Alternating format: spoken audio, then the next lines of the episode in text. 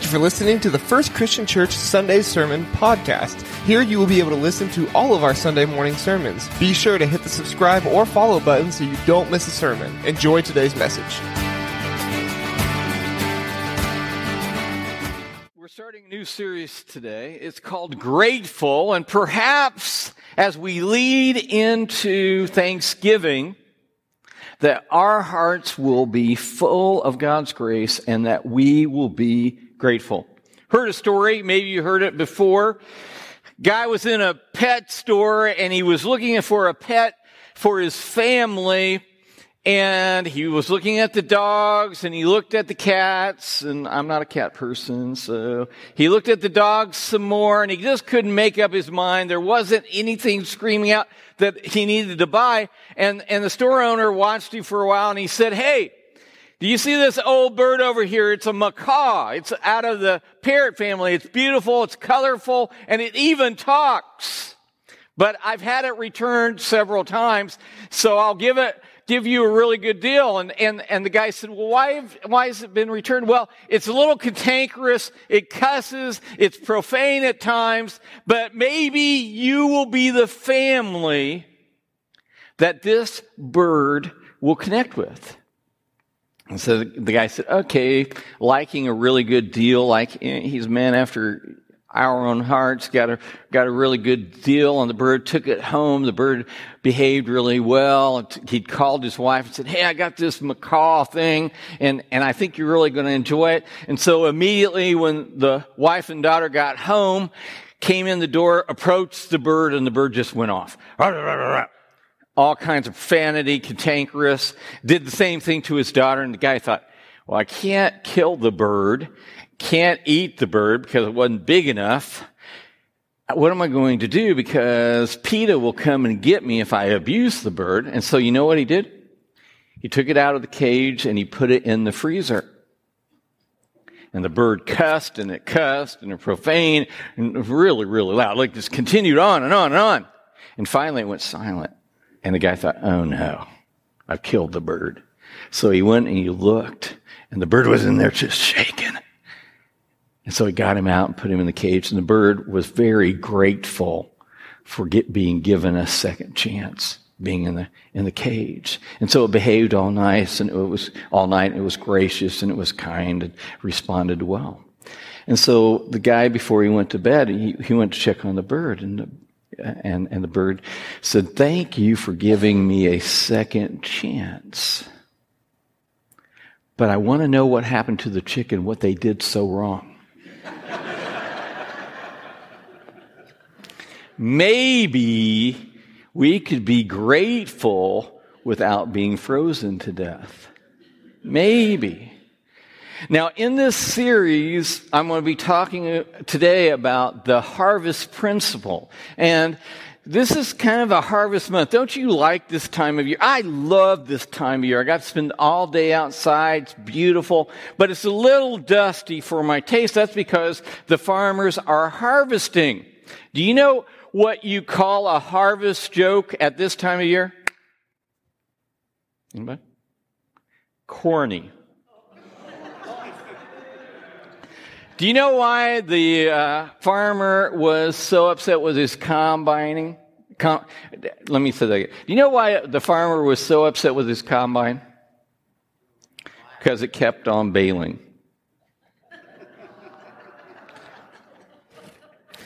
The farmer was approached. I love that. Oh. Farmer was approached and he, he, had a really good yield on his corn crop. And somebody came to him and said, Man, you did a really good job as a farmer. You know how he replied? Uh, thank you, CJ. CJ's, CJ said, How? Aw, shucks. there was this farmer, and he was world renowned. hey, if they're not with you, you just keep on going. I'm sorry, I'm laughing at your expense. There's this farmer. Now we're rural. We are rural West Central Indiana. We're like the, you know, remember Steve Martin? We were like, we're like the armpit of Indiana. We're like the stepchild of all of Indiana. Do you realize that in Wabash Valley? I love it. I love, if you're watching online today and you're watching in the valley and you're not here, you're just missing all the heckling that I'm getting right now for my great jokes, the best jokes they've ever heard in their lives, and it's still not, I mean, what can I say? But, but we want to invite you in and we want you to be grateful with us. And we're just so grateful that you are joining us today. One more. Let me try one more. Farmer was world renowned. Okay, he was a wheat farmer. Just everybody wanted his wheat. And one year he he he he was almost done with harvest and he went to bed at night and lo and behold, somebody stole all his wheat. And he called, thank you. Let's try that. Aww. I love it when you're engaged with me like this, even though you're making fun of me. Uh, and so he went to bed that night and he woke up, well, I called the police, obviously reported it, and, and he got up the next morning, and you know what the headline of the newspaper was? Wheat thief robber head explodes. The guy, the thief's head explode. Now, can I get another awe? You know, the guy thought about it, and you know why his head exploded? Because he had a migraine.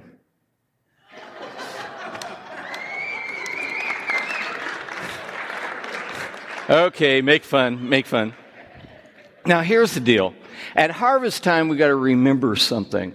That we are part, as human beings, we are created to be a part of God's cycle, and, and harvest is a part of our, part of His cycle, isn't it? And we, we who are in the Midwest, we enjoy all four seasons. Like so, some of you that are Californians, you only know one season, and, and it's brown. But we enjoy all four seasons year round. And we were kind of created for this whole harvest idea. And the closest thing that we get to harvest is actually leaf raking or leaf mulching or whatever, whatever you do. And I've noticed and maybe you've noticed in community right now that leaves are falling and they're raking and I, I wait for all of them to fall down. My neighbor was blowing the leaves off and there were more to come. And maybe you've already done that. And somebody told me today that they had, they had raked all their yard and lo and behold, as soon as they turned around, all the, the, the backyard was covered with leaves again. And that's part of the cycle of life. But we got to understand that that cycle was created by God for a purpose, and we were created for harvest. And so, thus, the harvest principle.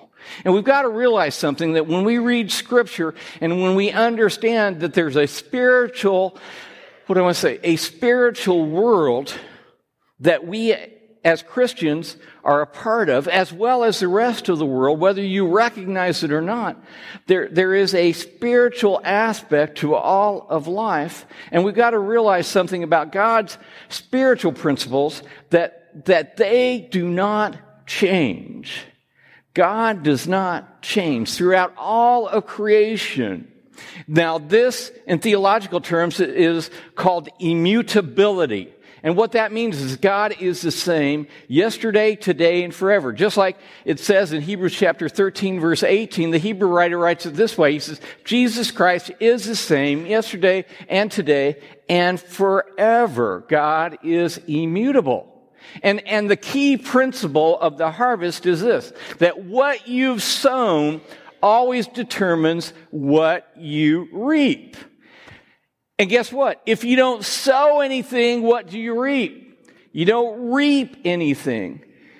Paul writes to the church in Galatia and he says it this way Don't be deceived. God is not mocked, for whatever one sows, that will he also reap. For the one who sows to his own flesh will from the flesh reap corruption, but the one who sows to the Spirit will from the Spirit reap eternal life. And let us not grow weary of doing good, for in due season we will reap if we do not give up.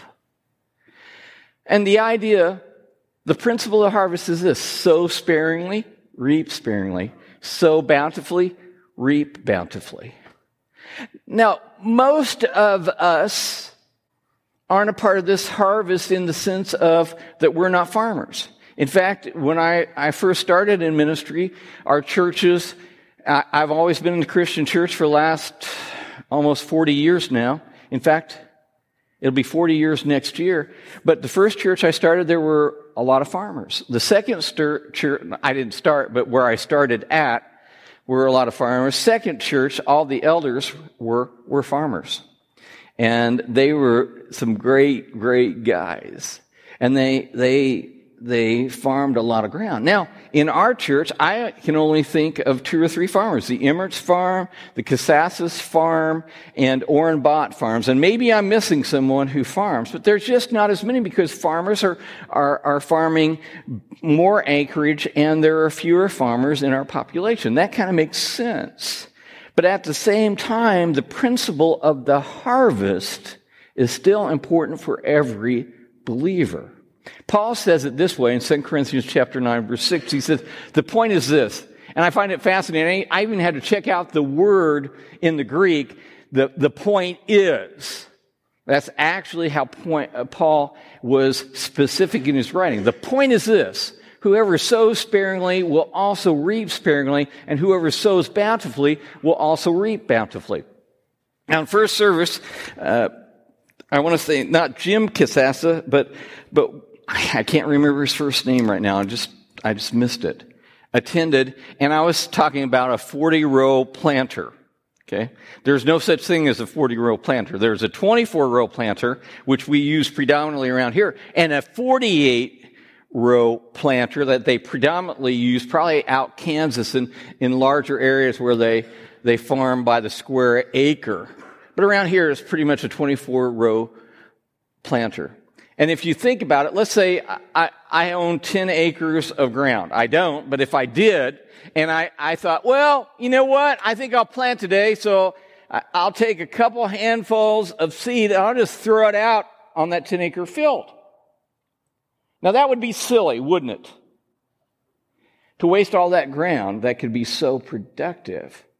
But if we approach things spiritually, in the same way, what, what should I do? I should find out how much seed I should use on that 10 acres of ground, and then I should get the planters, I should fill the planters, and I should put that seed out there and be generous if I want to reap a bountiful crop. And so it is in life, in everything we do, in every area of life. What we give, what we put in is what we receive from that. That's what scripture teaches. The proverb writer writes this in the Old Testament in Proverbs verse 11, or chapter 11 verse 25 he says whoever brings blessings will be enriched and the one who waters will himself be watered in other words, according to New American Standard Bible, the generous person, the generous man will be prosperous and he who waters will himself be watered. And so the idea is that when we're generous, that comes back to us at a blessing from God. I was painting outside all day yesterday at one of my rentals and a neighbor came by, never met him before, and he brought out, I was, I was using a roller about this wide, little roller, and I had a little brush because I was painting in a situation where that's what was required. It's old wooden siding. And he brought over an air, airless electric power sprayer because he was concerned about me. And he thought, what's this idiot doing? I'm sure he said, uh, thought that. He came over, and, and, and by the way, I'd already had the power line taken down so that you wouldn't have fried chicken preacher. and so I couldn't use it yesterday. But we had this conversation, and we were talking construction because I have a construction background and have done construction on the side for about 25 years. And he was a roofer or is a roofer. So we were having this conversation, but I said, you know, my full-time job and full-time profession is to be the minister or senior minister for First Christian Church. And he said, oh yeah, I was a Baptist. And he named the Baptist church he was at. And he said, I got tired of it because about seven times every worship service, they would make an offering appeal. And they'd pass that plate over and over again. And I said, well, hold on a second. First of all, we don't pass an offering plate. Second of all, we have boxes, and if you want to give, you can give, and if you don't want to give, you don't have to give. But I said, let me just tell you this. And I preached last week, if you weren't here or if you weren't online with this, I'd preached last week a sermon about just giving the opportunity to share what God has done for you. And I had that opportunity. I said, I've always tithed, I've always given, but I want to tell you this. I said, God has always been gracious and I've always received more than I've ever given to God. I said, so if you're not giving, you're missing out on what God has in store for you. And it changes dramatically and dynamically your relationship to your finances and to your spiritual walk with God. Well, he didn't care much for that. Maybe I sounded a little bit like a Baptist church to him. But you know what? He was gracious and generous to loan me, loan me that airless painter. And so I was grateful for that and that opportunity to speak for the Lord. So never pass up an opportunity to share what God has done for you. So in the idea of generosity, in the idea of sowing seed abundantly, generously, we've got to think about what does that produce? And obviously it produces fruit. And Paul in Galatians chapter 5 verses 22 and 23, and if you've been a believer, you should have this passage memorized. Paul writes to the Galatian church again and he says, But the fruit of the Spirit is love, joy, peace, patience, kindness, goodness, faithfulness, gentleness, and self control. And against such things there is no law. Now, in my younger days, I wanted to bear the fruit of the Spirit. I wanted that to be in my life, in my character, because I knew it wasn't there. And it needed to be. And so I would pray every day, Dear God, help me to have love, joy, peace, patience, kindness, goodness, faithfulness, gentleness, and self control in my life. And I was looking at my fruit, and every Sunday I'd be confessing my sins of not being fruitful.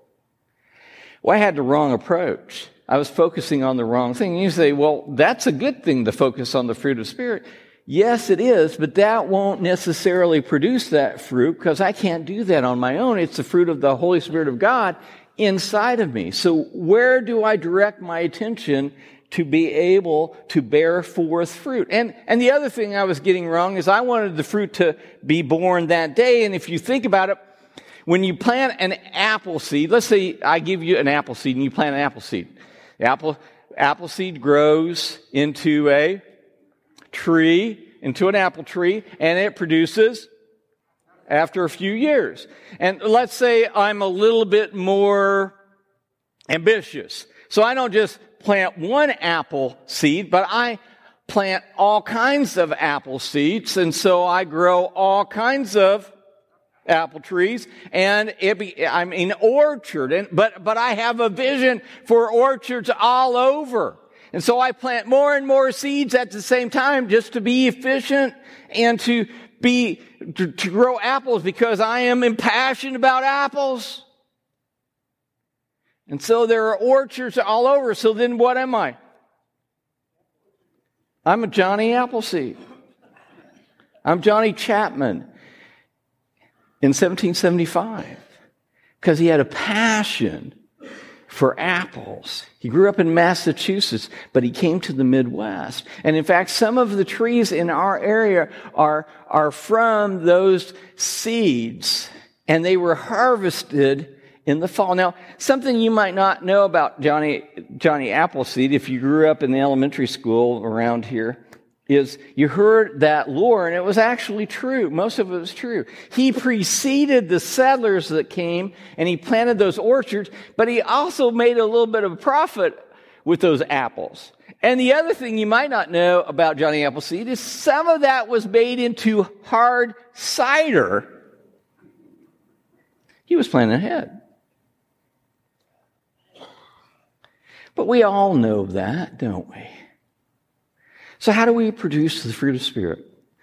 If you have your Bibles, turn in John chapter 15, 5 through 8. Jesus says this to his apostles, to his disciples, and also to you.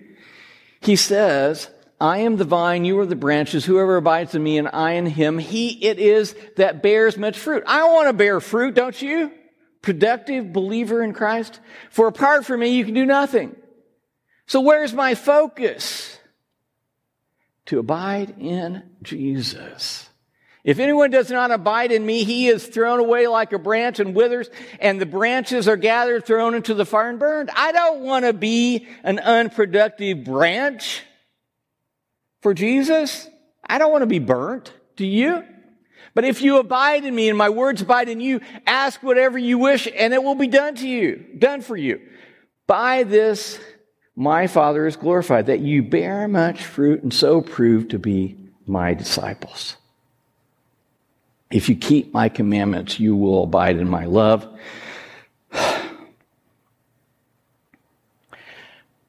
I don't know if you know much about vineyards. I'm not a vintner. Did you know that's what a a vineyard farmer is called. A grape farmer is called a vintner. I didn't know that. But the deal with vineyards, which Jesus is talking about in this passage, is this. That once you plant a vineyard, then you prune it for three years. You cut everything back. And even though it may produce grapes that third year, good vintners don't even they cut them back again. It's not until the fourth season do, does the vineyard produce the grapes for the wine. And then it might take seven or eight years for that wine to age. In fact, a vineyard may not be profitable until year 15 or 18. It takes time to produce the character of Christ, abiding in Him. Notice, in John 15, 10 and 11, how do we abide in him? If you keep my commandments, you will abide in my love, just as I have kept my Father's commandments and abide in his love. The commands are meant to guide us into abiding in him and his love. But it's more about a relationship than it is about rules and laws. It's more about a relationship with Him that changes us from the inside out. It's an opportunity, not an obligation. And then he says, These things I've spoken to you that my joy may be in you and that your joy may be full. See, God wants us to be fulfilled in this life and to have that love and joy and peace but it's only through abiding in Jesus. Paul says it this way in 1 Corinthians 3 13 through 15. Each one's work will become manifest, for the day will disclose it, because it will be revealed by fire, and the fire will test what sort of work each one has done. And if the work that anyone has built on a foundation survives, on the foundation survives, he will receive a reward. If anyone's work is burned up, he will suffer loss, though he himself will not be saved, though he himself will be saved, but only as through fire. So there's a purifying process, and only what is eternal for the Lord is going to last. And we've got to realize that relationships we have and what we store in heaven is what we will have there. And, and Jesus says, In my Father's house are many mansions. If it were not so, I, I, would not have told you I go to prepare a place for you. John 14. He's saying, basically, there's a place, but you're building that place here on earth in doing what God calls you to, calls you to do. So how do we live out these principles? How do we live them out? First of all, sow generously, not sparingly, in every facet of your life physically, mentally, socially, relationally, financially. Sow generously. Overseed rather than to underseed. Number two, never give up in doing good. You remember the Winston Churchill speech, only 15 words, and you remember what they are? Never give up, never give up, never give up, never give up, never give up. Keep planting, keep sowing, keep going and doing good for other people. Never, ever give up. I read this in a daily devotion this last week.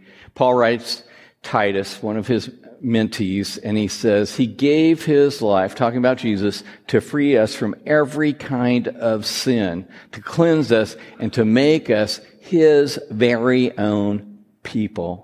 You were created to be in relationship with Jesus forever. So he, he, has done all this totally committed. We are to be totally committed to doing good, to doing good deeds, that God might be glorified, that people might be drawn to Jesus Christ. And number three is to be patient. Now that's hard to do, isn't it? We don't live in a patient culture. We live in a culture that is impatient. And when we have opportunity to be patient, maybe in a line, maybe as we're being served in a restaurant, wherever we are, maybe it's stuck in traffic and you have road rage. Maybe that's an opportunity to abide in Christ and to produce that patience in us. But realize this the spiritual harvest will come if we continue planting and taking care of the crop. That harvest will come. But it's only because of God. It's only because of God. Because God will give the increase. Do you believe that? Amen. God will give the increase. I have a challenge for you this week, and I would challenge you to do this for the whole series, but maybe ch- challenge to, to do this for the rest of your life. But for at least the next seven days, try a gratitude journal for seven days to, to thank God specifically for one thing in your life, and that be your overriding thing in your life that day that you are thankful for as you approach the whole day. It might be for breathing and being alive. That's simple. It might be for something you've received from Him that you know, maybe family, your spouse, your friends. Maybe it's something else in your life. But each day, start today being grateful. And remember the harvest principle. Will you please stand as I pray? Eternal God and Father, we just pray that we would sow abundantly, that we would plant, Father, and overplant in such a way in our lives that you would be glorified and that we would be setting up in heaven things that will last through the fire, that, that our eternal reward would be great because of the opportunities that you give us to lay up things for us in heaven. And Father, that may be, that may sound greedy, but as we have the opportunity to serve, as we have the opportunity to give, that Father, you would be glorified. And Father, it's not a work, but it's out of grace for what you have given that we have received. And Father, I just pray just now because some don't know your grace. Some don't know your goodness. Some have never received the gospel of Jesus Christ that, that transforms our lives from the inside out. Some can't abide because they don't know Jesus. And we just pray, Father, that you would do your work through your Holy Spirit just now. Father, for us that know, help us not to take it for granted. That, Father, we would be sensitive to your Holy Spirit as it moves in our midst, in our lives. That we would be prepared to do every good work, work that you set before us. That you would be glorified. We pray this all in Jesus' name. Amen. Will you come this morning?